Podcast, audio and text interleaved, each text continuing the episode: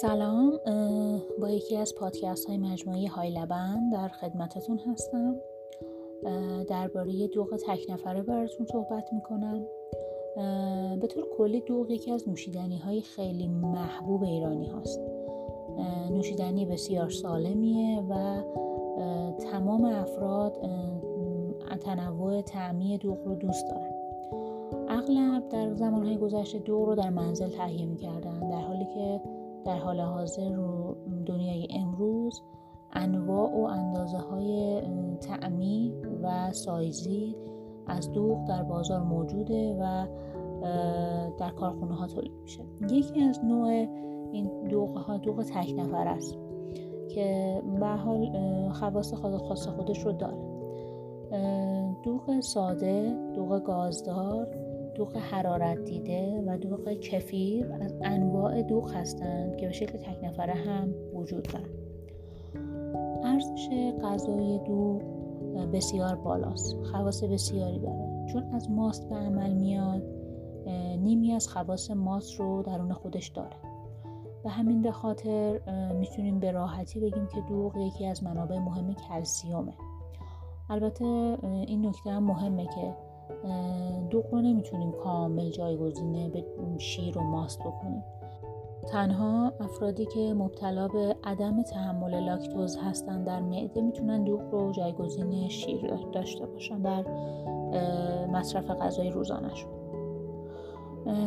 دوغ کفیر کفیر یه نوع قارچه که محل رشد این قارچ داخل شیره.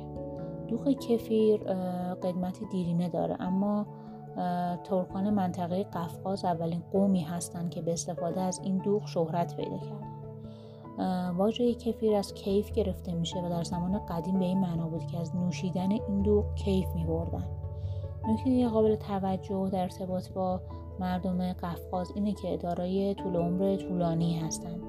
بیشتر افراد علت طول عمر بالای اونها رو مصرف دوغ کفیر می‌دونن.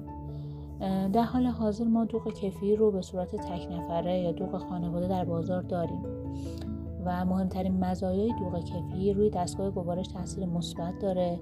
لوله گوارش رو پاکسازی می‌کنه زیبایی و سلامت پوست رو افزایش میده و از ایجاد سرطان ها جلوگیری می‌کنه.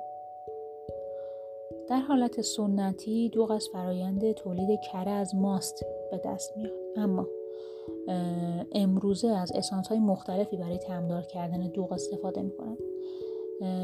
و اینکه ما می‌تونیم دوغ تک نفره رو به جای سایر نوشیدنی های صنعتی مثل نوشابه استفاده کنیم. به علت تنوع تعمی که داره به راحتی می‌تونیم جایگزین نوشیدنی های صنعتی کنیم و از خواصش هم بهره ببریم. بهترین روش نگهداری دوغ داخل یخچال هستش. در حالت کلی بهتره که تمام فراورده های لبنی در یخچال نگهداری بشن. اما ما می‌تونیم دوغ رو به مدت کوتاه در خارج از یخچال هم نگهداری کنیم. ولی خب ممکنه باعث تخمیر باکتری ها بشه و باعث خرابی دوغ نمیشه. اما اگر دوغ کپک زد سریعا باید دور ریخته بشه. به همین جهت پیشنهاد میشه که دوغ رو هم در یخچال نگهداری کنیم.